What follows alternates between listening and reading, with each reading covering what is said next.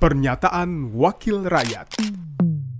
Pernyataan Hinca IP Panjaitan, anggota Komisi 3 DPR RI, fraksi Partai Demokrat, daerah pemilihan Sumatera Utara 3, saat rapat kerja Komisi 3 DPR RI dengan Jaksa Agung RI terkait evaluasi kinerja dan capaian kejaksaan tahun 2021, rencana kerja dan target-target capaian kejaksaan tahun 2022, tindak lanjut kesimpulan rapat kerja 14 Juni 2021, Senin 17 Januari 2022. Ini cita-cita semua restoratif justice tadi.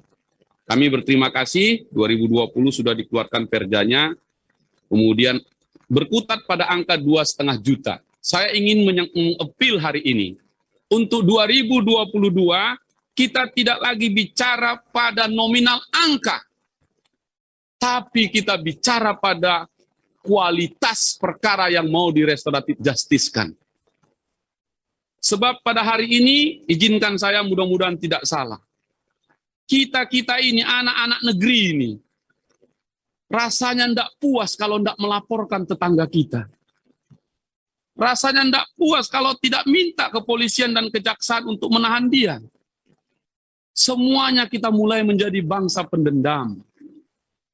Padahal sejak negeri ini kita bangun, tidak ada polisi, tidak ada jaksa, selesai dengan kearifan lokal kita. Itulah restoratif justice itu. Karena itu saya minta 2022 ini sekaligus saran. Sukses jam Intel yang tadi juga sudah menyampaikan sukses banyak sekali suksesnya ya, dan itu ya bidang intelijen suksesnya 131,77 persen luar biasa itu. Hari ini saya mohon dan 2022 kita ganti dulu kerja jam Intel ini. Jaksa menyapa jangan lagi di radio saja. Sekarang jaksa menyapa masuk ke lingkungan-lingkungan. Izinkan saya mengajak kejaksaan dan sudah saya sampaikan lewat Jaksa Agung juga Kejati Sumatera Utara, terima kasih sudah direspon, untuk dan kemudian Pak Jampidum, untuk memastikan restoratif justice ini. Saya akan mulai di 10 kabupaten kota di dapil saya, Pak. Kota Binjai, sepakatlah kita untuk mengatakan Binjai, kota restoratif justice.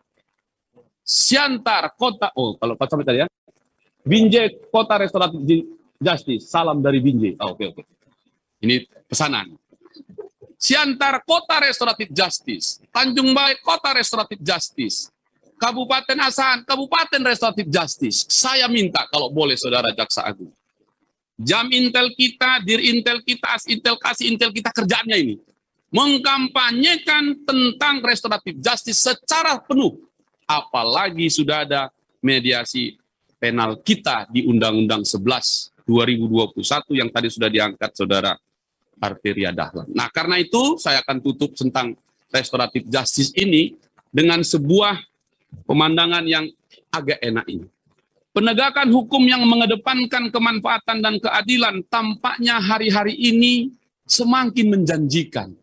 Setelah keluarnya Perja 15 2020, terutama oleh kesepakatan kita bersama untuk mengedepankan restoratif justice dalam penyelesaian kasus-kasus yang menyentuh rasa keadilan masyarakat kecil di bawah.